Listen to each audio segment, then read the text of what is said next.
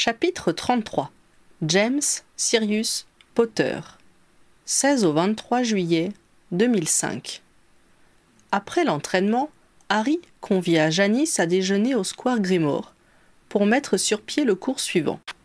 Ils se mirent à table avec Ginny, mais celle-ci les quitta au milieu du repas, se plaignant de douleurs dans le dos et n'arrivant pas à se sentir à l'aise sur sa chaise, malgré les sorts de Harry pour la rendre moins droite et plus confortable. Ne vous en faites pas pour moi, assura-t-elle. Je n'ai plus faim, de toute manière.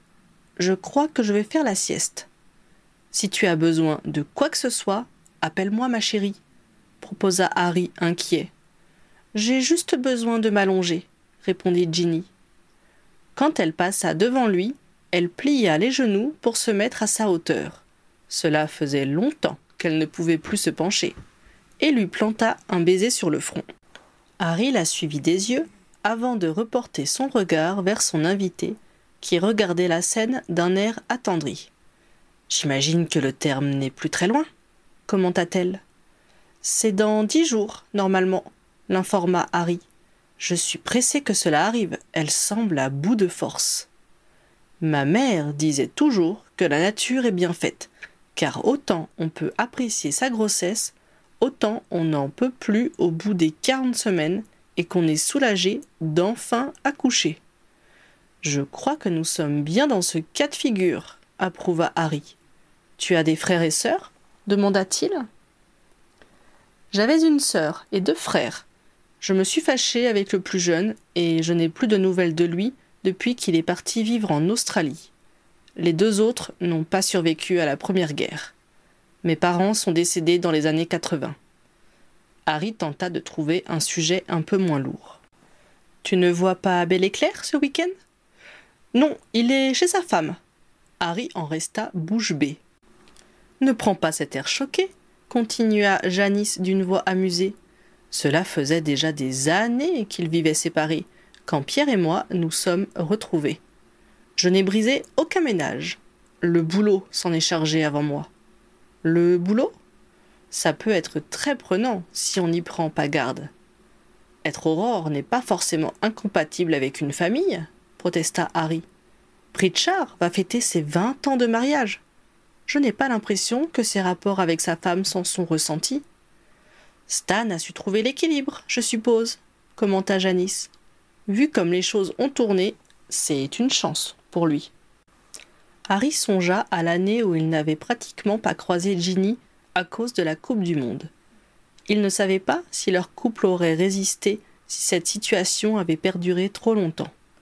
Mais Ginny n'avait jamais eu l'intention de jouer toute sa vie. Si elle avait fait passer sa carrière avant tout à un moment donné, c'est parce qu'elle savait que cela n'aurait qu'un temps.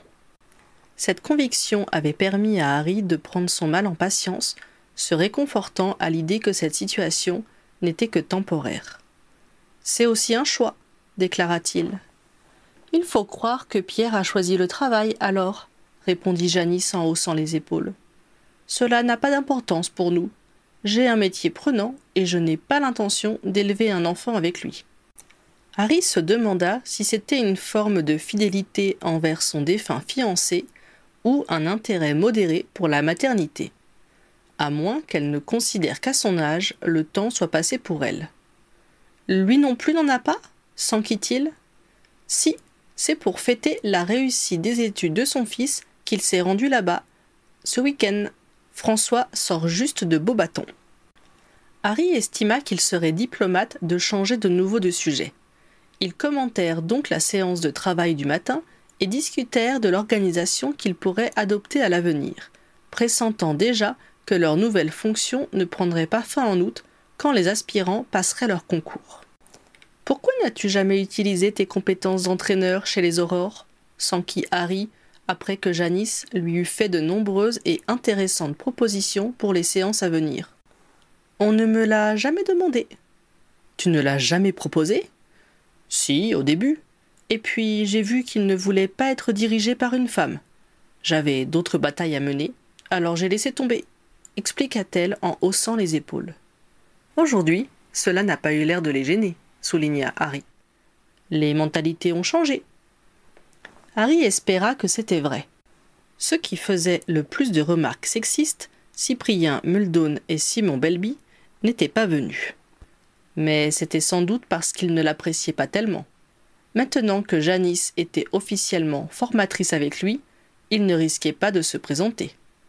Ce qui le soulageait, car leur animosité le gênait quand il devait leur parler. Maintenant, Fawcett est favorable à la féminisation de notre équipe, fit remarquer Harry. Pourquoi n'a-t-il pas organisé ce genre de session plus tôt? Le problème, quand on a 25 ans de maison, c'est qu'on a l'impression que les choses sont très bien comme elles sont. Toi, tu as un regard neuf et suffisamment de légitimité pour faire des propositions malgré ton peu d'années de service. Harry se dit que c'était peut-être pour cela que Kingsley avait tellement insisté pour qu'il fasse partie des aurores. Quand il le lui avait expliqué, quelques semaines après la bataille de Poudlard, Harry n'avait pas compris, ou plus exactement sous-estimé la marge de manœuvre que son combat contre Voldemort lui avait donnée. On va rattraper le temps perdu, décida-t-il.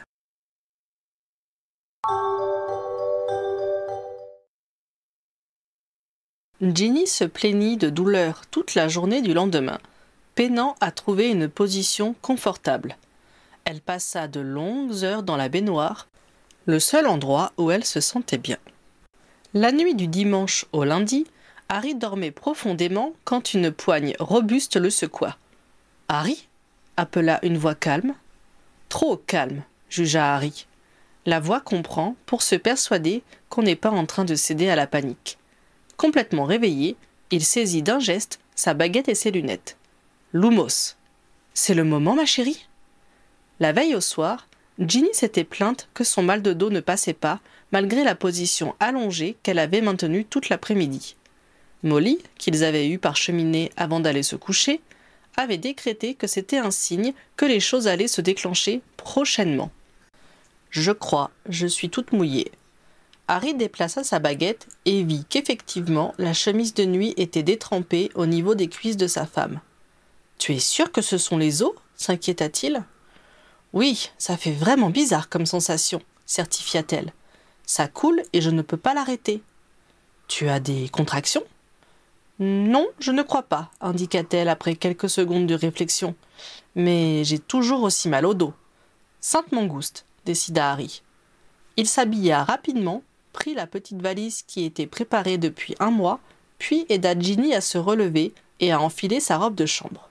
Soudain, elle se cambra en se tenant les reins. Je ne vais pas y arriver, souffla-t-elle, surtout l'escalier. Alors recouche-toi et détends-toi, lui demanda-t-il. Elle obtempéra et il lança un corpus mobilis. Elle se mit à flotter au-dessus du lit.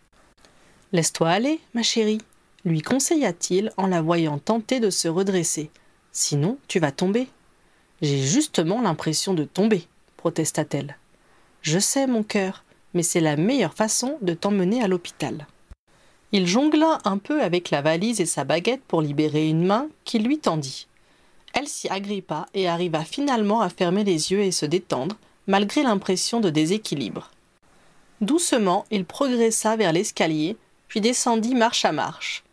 Dans le vestibule, il obliqua vers la cheminée qu'ils avaient raccordée au réseau deux ans auparavant, en se félicitant de ne pas avoir à négocier le passage qui menait à la cuisine. Il ramena le corps flottant de Ginny le plus près possible du sien et lança la poudre de cheminette dans l'âtre. Puis il les fit entrer dans les flammes vertes et cria sa destination. N'ayant pas pensé à modifier sa physionomie, il ne passa pas inaperçu en débarquant dans le hall d'accueil de l'hôpital. Quoi qu'il en soit, ce n'était pas le but recherché. Ma femme est en train d'accoucher. Quelqu'un, vite appela-t-il. Très rapidement, sans qu'il puisse démêler si c'était grâce à sa renommée ou si l'établissement était particulièrement efficace, un soignant vint à lui avec un brancard flottant où Harry déposa doucement Ginny. L'infirmier prit ensuite les opérations en main et la dirigea vers le service adéquat. Une sage mage et deux infirmières prirent en main la jeune femme. On la changea, on l'examina, on fit des passes savantes avec une baguette magique au-dessus de son ventre rebondi, sous le regard inquiet de Harry, qui avait été relégué dans un coin de la pièce. Quand le balai autour de la parturiente prit fin, Harry remarqua que Ginny avait les mains crispées sur son ventre. Tu as mal, ma chérie? On peut lui donner quelque chose? demanda-t-il à l'infirmière qui était restée. Celle-ci examina Ginny du regard et déclara Non, elle ne grimace pas encore assez. Elle sortit à son tour en laissant Harry stupéfait. Mais, commença-t-il. Laisse, passer, assura sa femme. Viens près de moi. Après avoir lancé un regard meurtrier vers la porte, Harry obtempéra et rapprocha une chaise du lit. Tu vas bien? Je peux faire quelque chose? Je pense qu'il ne nous reste plus qu'à attendre. Tu peux me verser un verre d'eau? Une fois qu'elle eut bu quelques gorgées, elle dit Il faudra avertir mes parents. Il est quelle heure? Trois heures. Je les appellerai plus tard. Inutile de les réveiller. Pourquoi les bébés naissent-ils la nuit? Certains naissent en journée, lui assura-t-elle. Comme Victoire et Frédéric? Je pense que le nôtre voulait s'assurer que tu serais bien à côté de moi quand il déciderait de venir. Ils ne dirent pas grand-chose alors que les heures s'écoulaient, se contentant d'attendre ensemble que l'accouchement suive son cours. Ginny éprouva le besoin de marcher vers cinq heures du matin, et Harry la soutint dans ses va-et-vient. Très régulièrement, une sage mage passait, faisait un examen rapide, puis repartait d'un pas pressé, sans doute vers une autre naissance.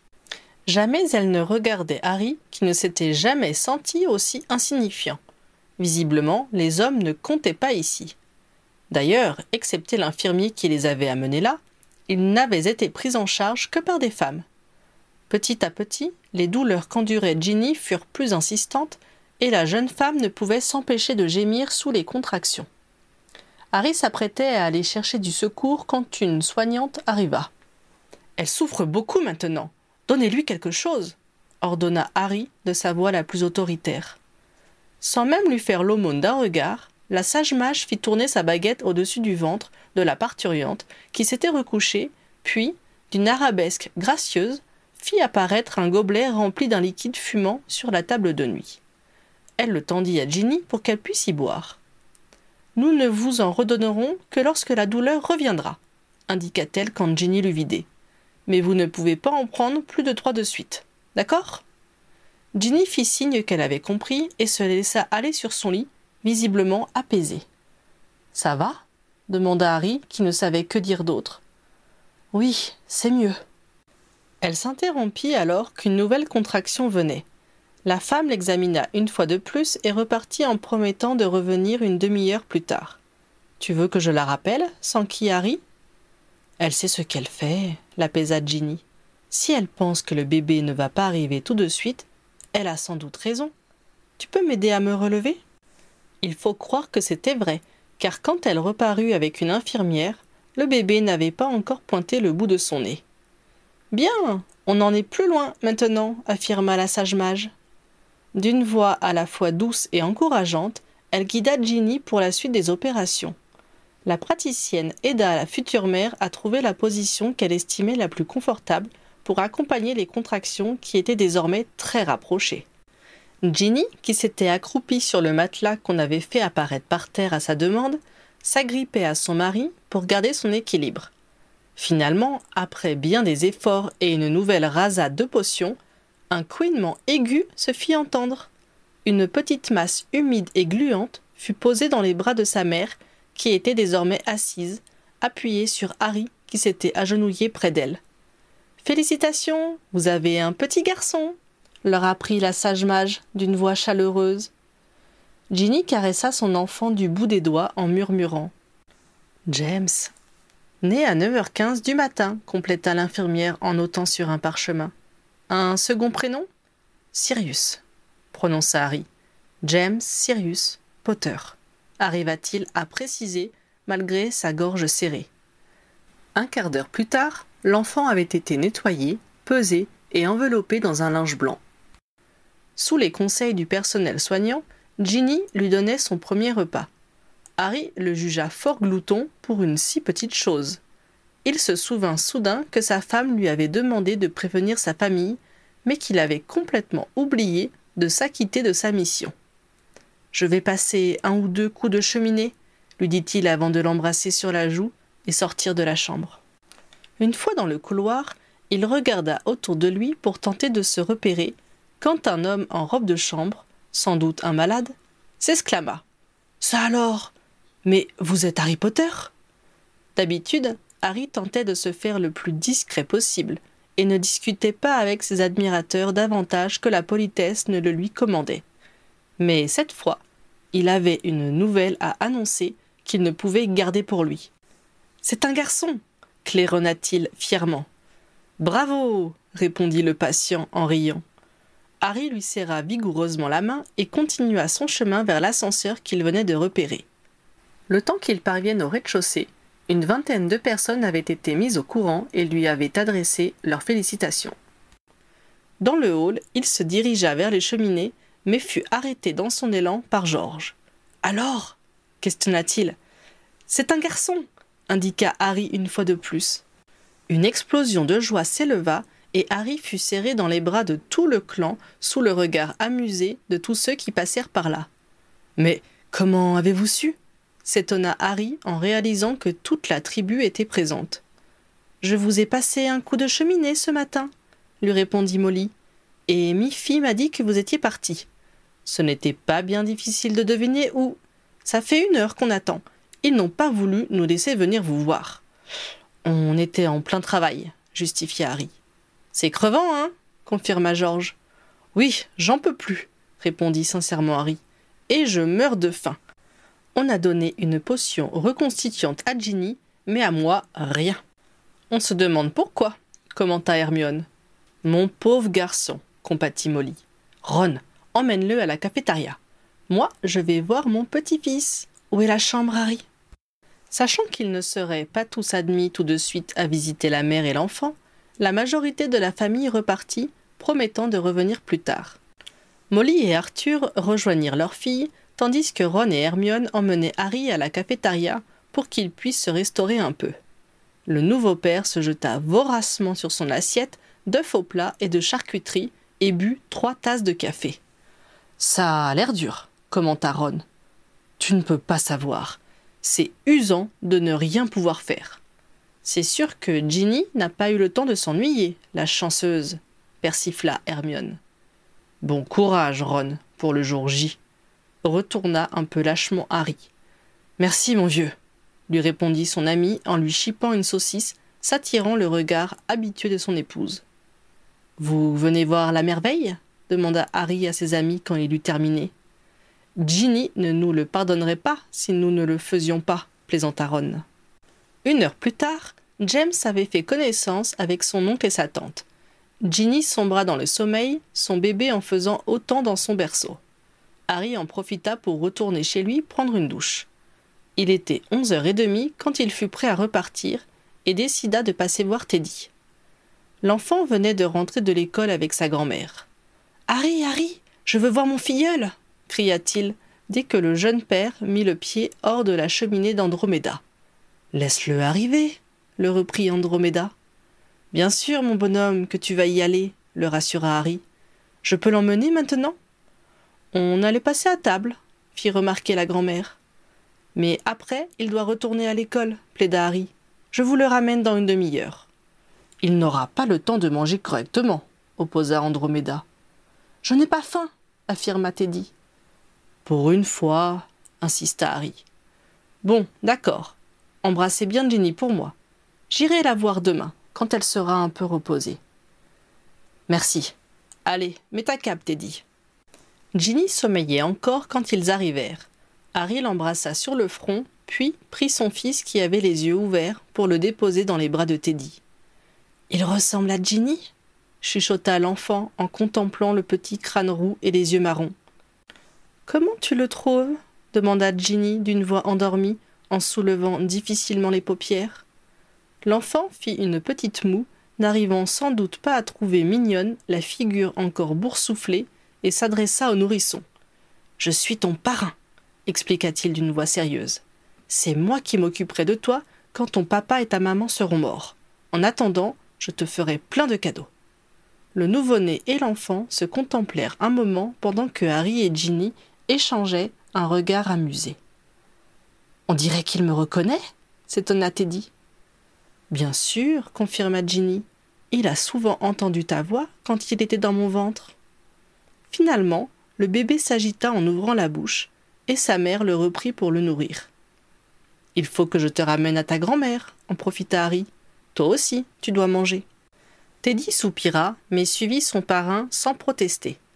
De retour chez Andromeda, ils constatèrent que celle-ci leur avait préparé des sandwichs qu'ils engloutirent rapidement. Ensuite, Harry ramena Teddy à l'école. Avant de replonger dans la cheminée en direction de Sainte-Mangouste, il entendit Teddy clamer.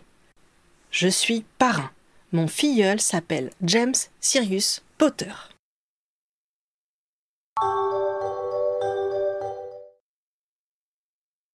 Cinq jours plus tard, le samedi 23 juillet, la mère et l'enfant devaient revenir au square Grimoire et toute la famille fut invitée pour lui souhaiter la bienvenue. Pour ne pas fatiguer la jeune maman, Molly avait apporté les vivres et était venue superviser les elfes pour dresser un buffet dans le salon et le garnir. Tout était prêt quand Ginny arriva. Je t'ai préparé une chaise longue, lui indiqua sa mère. Oh, mais je peux enfin bouger comme avant, lui opposa Ginny, et j'ai bien l'intention d'en profiter. Elle apprécia par contre que le berceau ait été installé dans la même pièce et elle y déposa James. Elle l'avait nourri avant de partir de l'hôpital et il digérait, un sourire de bien-être sur son visage encore bouffi. Elle se redressait à peine que les pas de Ron et Hermione résonnaient dans le hall. Harry étreignit ses amis, puis ils embrassèrent Ginny avant d'aller contempler le roi de la fête. Fleur et Bill arrivèrent ensuite avec Victoire et Dominique, âgés désormais de cinq et deux ans, suivis de près par Georges et Angelina, avec Frédéric qui, à dix-huit mois, était à surveiller de très près. Des pas précipités, accompagnés d'une marche plus mesurée, annoncèrent l'arrivée de Teddy, sept ans, et de sa grand-mère. James, je suis là claironna le garçonnet en déboulant dans la pièce. Chut, tu vas réveiller le bébé le tensa Victoire, qui avait dû entendre cette phrase prononcée à son encontre un certain nombre de fois. Je peux le prendre? demanda Teddy en s'approchant du berceau. Quand il se réveillera, promit Ginny. Percy arriva à son tour avec un énorme paquet en guise de cadeau de naissance. Fallait pas, protesta Harry. Oh, ce n'est rien, assura Percy. Juste euh, quelques robes. Hermione a fait une razzia dans un magasin pour enfants moldus, commenta Ron en montrant un paquet qu'il avait discrètement posé dans un coin de la pièce. Cet enfant aura de quoi s'habiller en toutes circonstances, se félicita Harry. Il avait décidé, et fait savoir, que son fils ne porterait que des vêtements neufs, quel que soit le nombre de cousins qui pourraient lui passer, ce qui était désormais trop petit pour eux. Andromeda en profita pour remettre son présent. Une série de bavoirs, linges de toilette et couches brodées par ses soins de petits personnages et animaux bariolés. On les fit passer dans l'assistance pour que tous puissent les admirer. Nous avons fait venir de France les jouets préférés de Victoire et Dominique, compléta Fleur en tendant à Ginny un paquet conséquent entouré de rubans multicolores. Mais où est Charlie? protesta Molly. Il ne peut pas être à l'heure, pour une fois. Tu sais bien que c'est la saison de la ponte pour les dragons et qu'il a souvent des imprévus, la calma Ginny. Le gong du heurtoir de la porte d'entrée résonna dans le hall. Qui peut bien venir par la rue Moldue s'étonna Angelina. Ça doit être Luna s'écria Ginny en courant ouvrir. Après une bonne minute d'exclamations et d'embrassades, les deux amies rejoignirent les autres. Luna repéra le bouquet qu'elle avait composé pour le mariage de Ginny et Harry en bonne place sur la cheminée et lui souhaita le bonjour en lui gratouillant les feuilles. Ensuite, elle alla admirer l'enfant qui dormait toujours et commença à installer sur le dais du berceau une guirlande de fleurs tirée de son sac en bandoulière. Personne ne broncha. Plus rien ne les étonnait venant d'elle. Charlie arriva enfin. Il fit le tour de l'assistance pour saluer tout le monde, dérida sa mère en débitant des excuses loufoques et admira son nouveau neveu. Il termina par Luna. Ce n'était pas la première fois qu'ils se croisaient, mais le décolleté particulièrement plongeant de la jeune femme la fit remarquer par l'infatigable charmeur qu'était le second fils des Weasley. Il entreprit de lui raconter des anecdotes concernant sa vie dans la réserve avec force sourire et compliments, ce qui fit de nouveau froncer les sourcils de sa mère. Au vu de l'air absent de Luna, Harry jugea que son beau-frère avait fort peu de chances de parvenir à ses fins. Il fallait sans doute davantage que des histoires de dragons pour éblouir la naturaliste. Le petit James s'éveilla et commença à faire le tour des bras de la famille. Un vrai Weasley, celui-là, statua Arthur en admirant le teint blanc, le duvet roux et les yeux marrons. Il est vrai que nos petits-enfants nous ont jusqu'à maintenant amené beaucoup de diversité, fit remarquer Molly en parcourant d'un regard aimant ces deux petites filles blondes et délicates et le petit Frédéric à la peau sombre et aux cheveux noirs et crépus. C'est une bonne chose, trancha Ron. Quelle barbe à Poudlard d'entendre T'as vu le rouquin? Ce doit être un Weasley.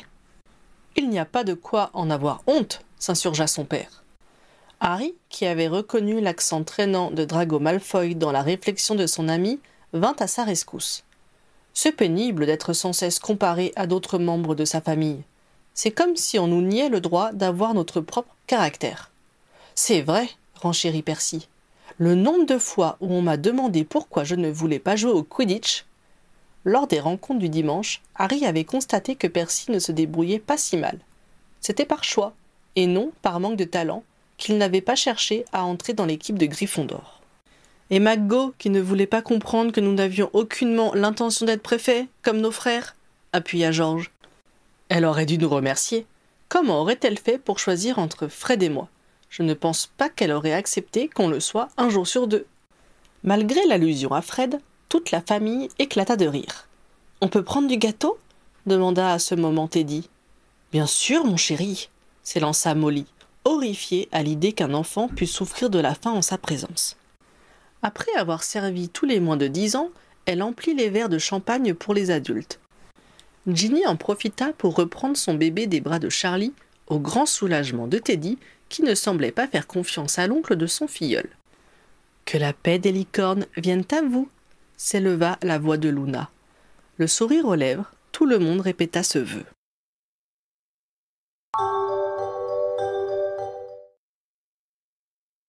Durant la nuit, les pleurs du bébé tirèrent Harry du sommeil.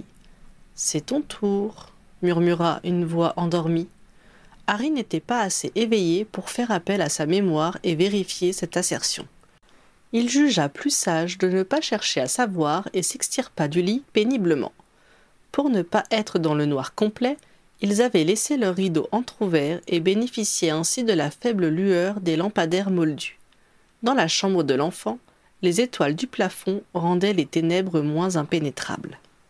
Les pleurs ne cessèrent pas quand il récupéra le paquet tout chaud qui s'agitait dans son berceau, mais ils devinrent moins virulents.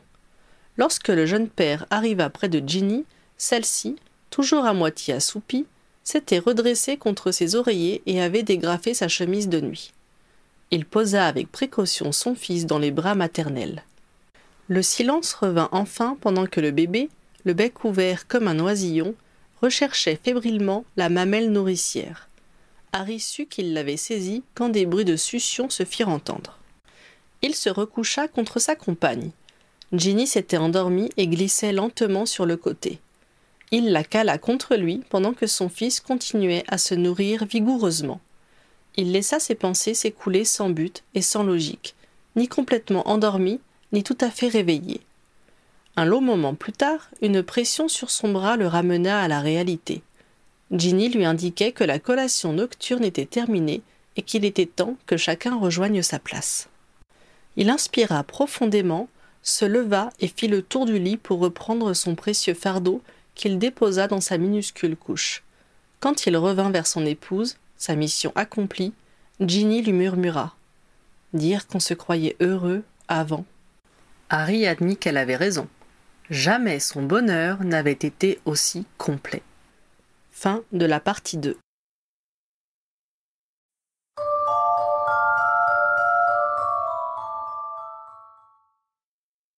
L'histoire et le canon. Certains éléments peuvent sembler différer des sources dont je m'inspire. En voici l'explication. La première année de Harry et Hermione après la guerre. L'information selon laquelle Harry est entré chez les Aurores juste après la guerre a été donné dans le podcast TLC avec J.K. Rowling du 23 décembre 2007. Harry et Ron n'y sont pas retournés à Poulard, mais Hermione si. Quand cette interview a paru, j'avais déjà écrit que Harry retournait à Poudlard après la guerre et que Hermione entrait immédiatement au ministère de la magie après avoir passé ses examens sans refaire d'année. J'ai préféré garder ma version. Le travail des Ron. Rowling s'est un peu contredite à son sujet. Chat, 30 juillet 2007. Ron a rejoint George et Weasley, farce pour sorciers facétieux, où ils ont gagné beaucoup d'argent. Podcast TLC, 23 décembre 2007. Ron, qui était, qui n'était pas très bon à l'école, aurait pu vouloir y retourner juste pour faire le mariole pendant un an, faire une pause. Mais il va au département des aurores, on a besoin de lui. Elle a plus tard redonné une cohérence à cette apparente contradiction. Après la bataille, Weasley, dont la célèbre chevelure rousse semble se clairsemer un peu, est immédiatement entré au ministère de la magie tout comme Potter. Mais il a quitté son poste au bout de deux petites années pour aller congérer le magasin des Weasley appelé Farce pour sorciers facétieux qui vend des farces à trappe et qui connaît un franc succès. Pottermore et Tasquitter à la Coupe du Monde de Quidditch 2014.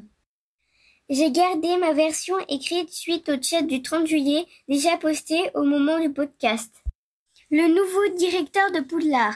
Dans une interview diffusée le 30 juillet 2007, J.K. Rowling a indiqué qui va diriger Poudlard? Ce sera quelqu'un de nouveau. McGonagall se fait vieille.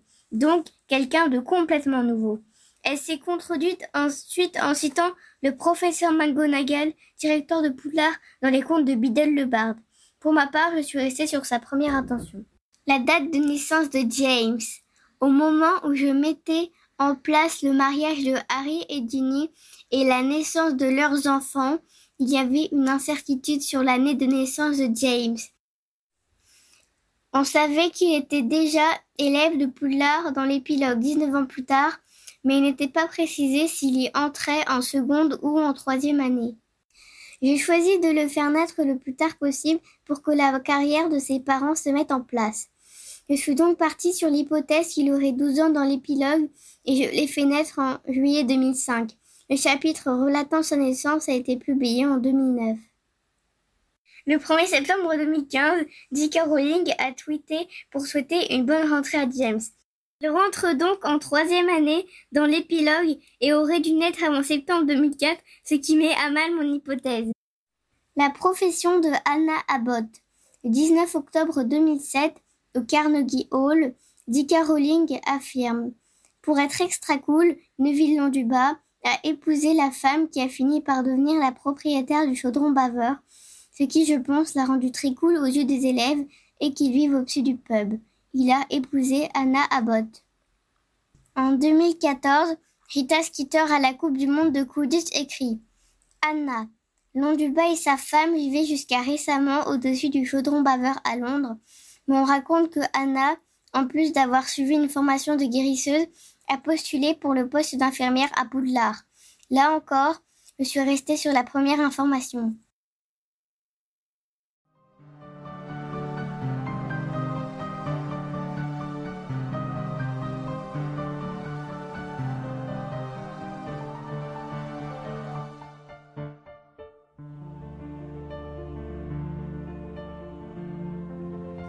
Remerciements.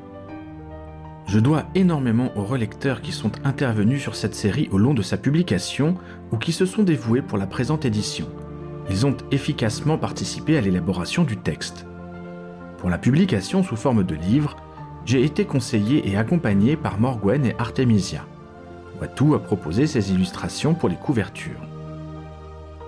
Grand merci également à mes nombreux lecteurs en ligne qui ont rendu cette aventure riche en échanges et en rencontres.